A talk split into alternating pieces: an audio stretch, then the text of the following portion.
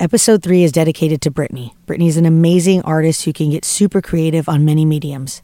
Their tattoo work is so unique and sought out by many. I felt so honored that they chose to support my project. It's always so validating when another artist recognizes your talent. So thank you for seeing me, Brittany, and supporting me. A special thank you for your donation and your contribution to getting this project started.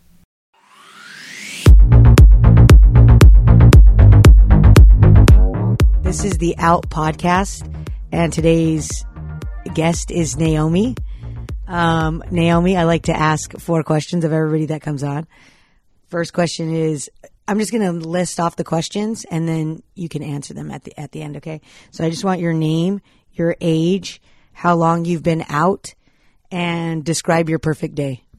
Ooh, all right. Uh, my name is Naomi. I am 27 years old. How long have I been out? Damn. Shit. I gotta go back now. I've been out since I was 14. So, what is that? You guys do the math. Oh, yeah. yeah. Good call. Put it on there. Yeah. I almost did the math. I was like, wait a second. Perfect day would be I'm in a hotel room, naked, getting room service with a mud mask, taking a bath.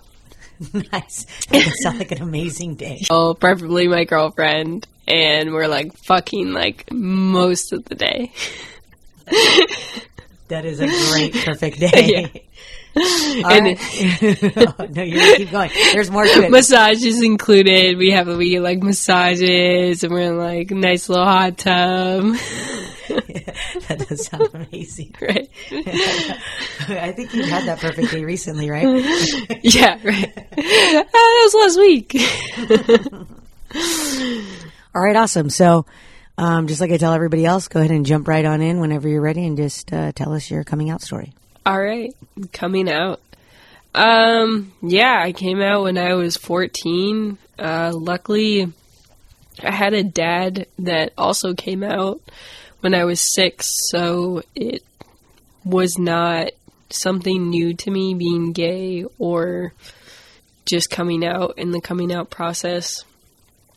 And just, you know, the difficulties I would face or not face and uh, just you know mainly i was concerned about coming out to my mom because i feel like when my dad came out it was a huge shock to her and uh, i came from a mennonite christian family so uh, being gay just like wasn't acceptable you know and i was afraid that she would i would bring more pain to her and more shame to the family and so I told my dad first, and he was like, I know. And like, it's pretty obvious. And I was just kind of waiting for you to find your sexuality before you told me. And I was like, thank you for understanding. That was so easy. And then I just didn't tell my mom for a while. And then, uh, I started fucking this chick named Chelsea, and my mom realized that like I kept going over to her house, and she just kind of like started questioning things, and we are like on our way to church, and she was like, "Naomi, like, are you intimate with Chelsea?" And I was just like, first of all, like, what kind of question is that? Like. like who asked their like kid if they're gay like that but then i was kind of like yes like well first i was like what do you mean and then i was like yes like i'm intimate with chelsea and uh yeah she was just silent after that and she like cried during the church service. I was like oh god. Um and then she was just kind of like I love you and you know, I'll never accept the fact that you're gay, but I'll still, you know, love you as my daughter. And I was like, you know, that's all you can really ask. And no matter what, like, you know, I always tell myself to be honest and listen to yourself no matter what and that was kind of what comes down to it is like I would never not be who I am, you know, and I would never be scared of who I am no matter what that means. And I feel like that's so important in this life and in lives to come and yeah.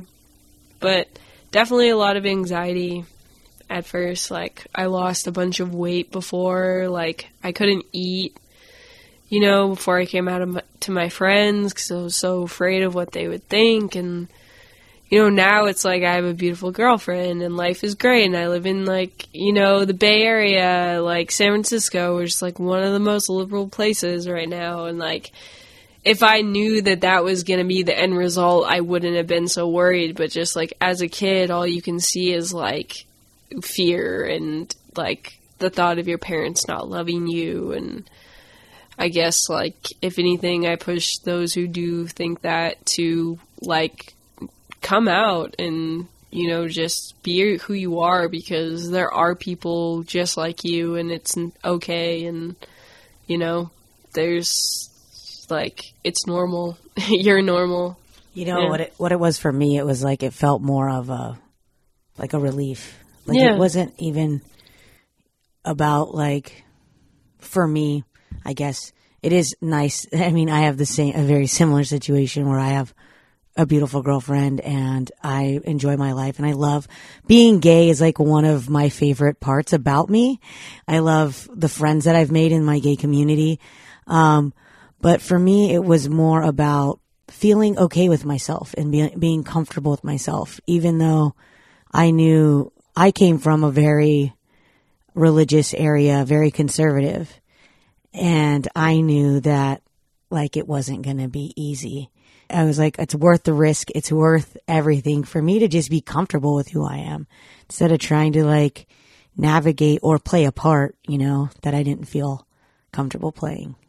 Yeah, definitely. And I feel like too it's easy to be like, well, I don't identify, you know, it's like what lesbians aren't talked about.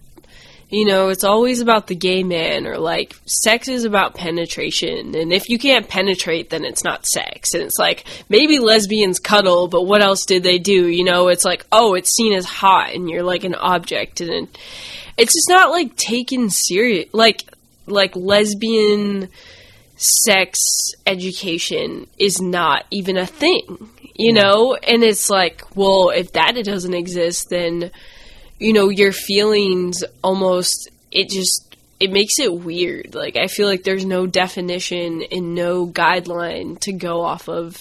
And that was, and still, I, you know, I feel like that today. Like, I feel like even, relationship books are all like male dominated or if they're not it's like like centered towards just the word gay. Like it's never like just centered towards the word lesbian. And i feel like that was, that's really hard like in a small town too you know? Like yeah i hear you, I hear you. did you uh did, is that something you feel like you experienced? Did you come up did you grow up in a small town? Yeah i grew up in augusta maine whereas like lesbians aren't talked about. Like yeah, you have gay men, like there are some gay men, but there were no, there was one out girl in my high school.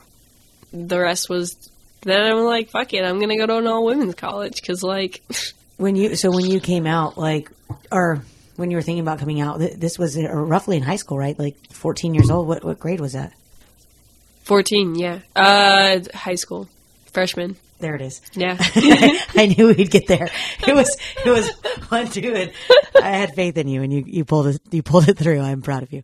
Um, no, but uh, so freshman year, that's that's some very like scary like social anxiety years. Yeah, and for you to come out and be in that small of a community, and then also have no other like lesbians around. Yeah, that's some uh, that's some pretty self-identifying shit there. That's awesome, dude.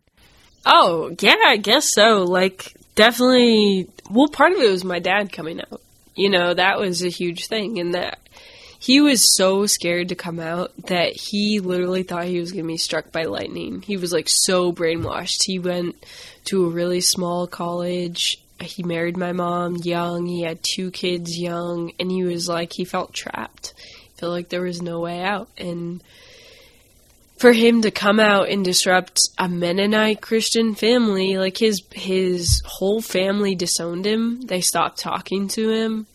Um, he got really depressed, and you know, I just seen that. I was like, I cannot be like that. There's no way that I would ever not stay true to myself because I see how detrimental that is to the people around you in your lives when you're just not being true to yourself and you're living this like weird bystander life. And yeah, I was just kind of like, no, there's no way. I'm always going to be true. I'm always going to be who I am. And that's, you know, to my core.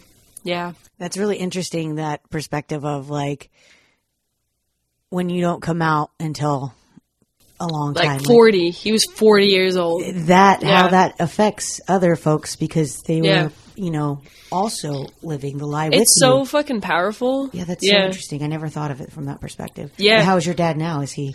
He's married. Yeah, he's awesome. married, fucking a happy ass husband. He has a house. And yeah, I'm not gonna lie, like it did really affect the family as a whole unit, but he's I'm so glad that he did that, you know, and I'm so glad that he listened to himself because I think I think he would have like committed suicide if he didn't or something. He was really depressed and sad and just not doing okay, you know, and and angry. He was really angry. And after he came out, totally different guy. That's great. That's great that he's found himself, found his partner, and is doing Yeah. good and is thriving. Totally. Um, that's awesome. Well, Yeah. yeah. Gnomes, thank you for sharing your story. That's an amazing story. Really appreciate it. Um, I like to ask everybody that comes on if there's somebody out there that is struggling coming out or is scared. There's so many, you know, reasons why people don't come out. What kind of advice would you have, or what are some words of wisdom you'd have for them? Um, I would say reach out to the LGBTQ centers in your community if there are any. Um, but normally there are there are some in every uh, city or um, town. If you don't reach out to the one closest in the closest city, um, and try and like be honest with yourself, you know, no matter how hard it is, and be around, like when you're old enough, try and get around people that are, you know, like you, like liberal cities, people that are gay in communities, and stay healthy, you know, like don't escape with drugs and alcohol. Like, listen to your body, listen to your mind, listen to your spirit, and like know that you are normal. And if anything, you're more beautiful because you shine and see differences in the world, and that's how that's a beautiful thing. And like, use that as a gift to do something good in the world, like something creative, art, whatever, like whatever you're passionate about, and like take care of you and do that passion because that's how the world is gonna fucking prosper. Absolutely, absolutely. And there's also, I'm sure, online resources, even if you can't Yeah. make it to like a a place, like you know, maybe there's not an option to get to a place, but Mm-hmm. there are online resources, and I'm sure they have like hotlines and things like that um, for folks. I mean, even to just get advice or just to talk to somebody. Mm-hmm. Yeah. That you know, it's it's always nice to know that you're not alone in the world, even Mm-hmm. though sometimes it feels like you are. You know, maybe geographically where you live, but you know, there's Mm-hmm. So many folks out there that are just like you Yeah, that have, you know, all their different coming out stories and um, have, you know, made choices in their lives to get them where they are now to Mm-hmm. feel comfortable with their outness. So thank you, Naomi, for sharing. Really Yeah. appreciate it.